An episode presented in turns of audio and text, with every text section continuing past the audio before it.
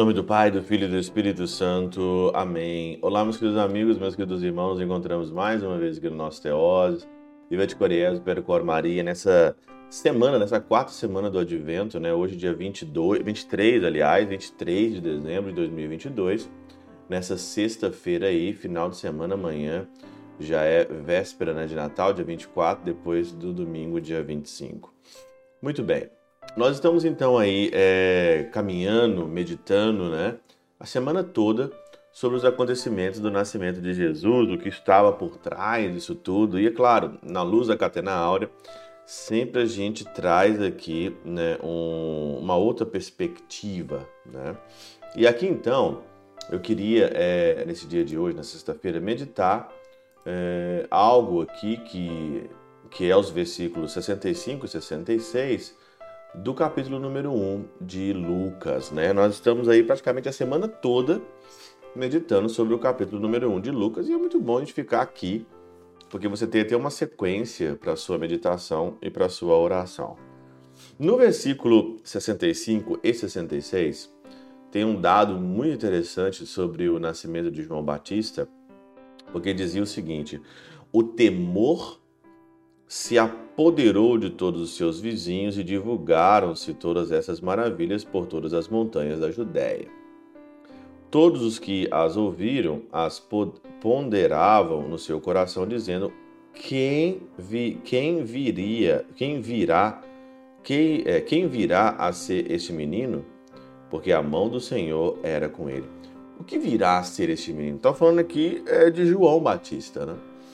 O que, que vai ser esse menino? Né? E aí então as pessoas aqui, é claro, não conseguem entender que ele é o precursor, que ele está ligado intimamente com a pessoa de Jesus Cristo. Mas também nós podemos pegar essa frase e podemos jogar ela pertinho aqui do Natal, jogá-la em Cristo. O que virá a ser o Cristo? E aí, com a pergunta o que virá a ser o Cristo, a gente pode pegar a pergunta e espiritualmente dizer ela aqui dentro do meu coração? O que virá ser o Cristo dentro do, da minha vida? O que virá ser o Cristo dentro do meu coração?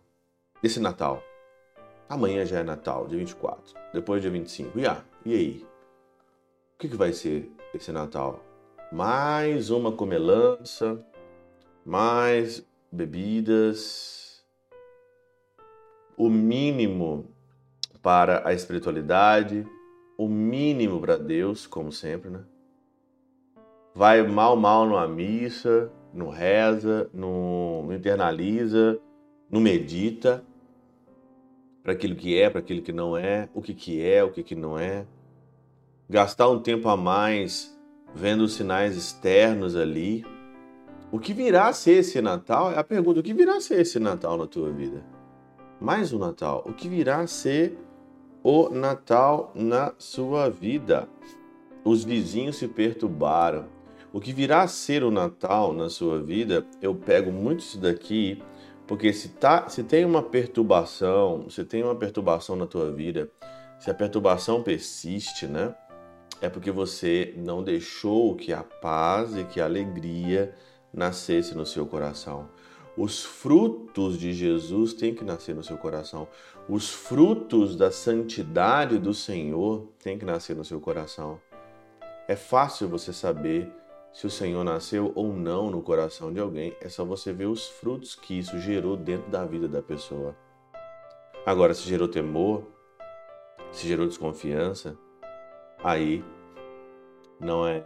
E, e, é, e essa pergunta, o que será, o que virá a ser, o Natal no teu coração, também é uma pergunta também que nós podemos usar para outras coisas. Por exemplo, aqui, o expositor grego diz o seguinte: em sentido místico, no tempo da ressurreição divina, pela qual pregado por Cristo, o temor abalou os corações não apenas dos judeus, que eram próximos, seja pelo lugar que habitavam, seja pelo conhecimento da lei, mas também dos gentios.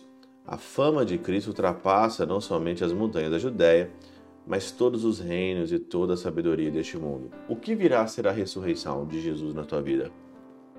O que virá a ser os mistérios de Jesus na tua vida? O que virá a ser o céu na tua vida? Todos os mistérios da vida de Cristo, não estou falando aqui somente só o Natal hoje, mas, por exemplo, aqui, o expositor grego fala que também se abalaram, ficaram com temor quando o Senhor ressuscitou, quando o Senhor morreu na cruz. Então, aquilo que é escândalo ou temor para os outros tem que provocar algo dentro de mim. Pela intercessão de São Chabel de Mangluf, São Padre Pio de Peltrautina, Santa Teresinha do Menino Jesus e o Doce Coração de Maria, Deus Todo-Poderoso vos abençoe. Pai, Filho e Espírito Santo, desça sobre vós e convosco permaneça para sempre. Amém.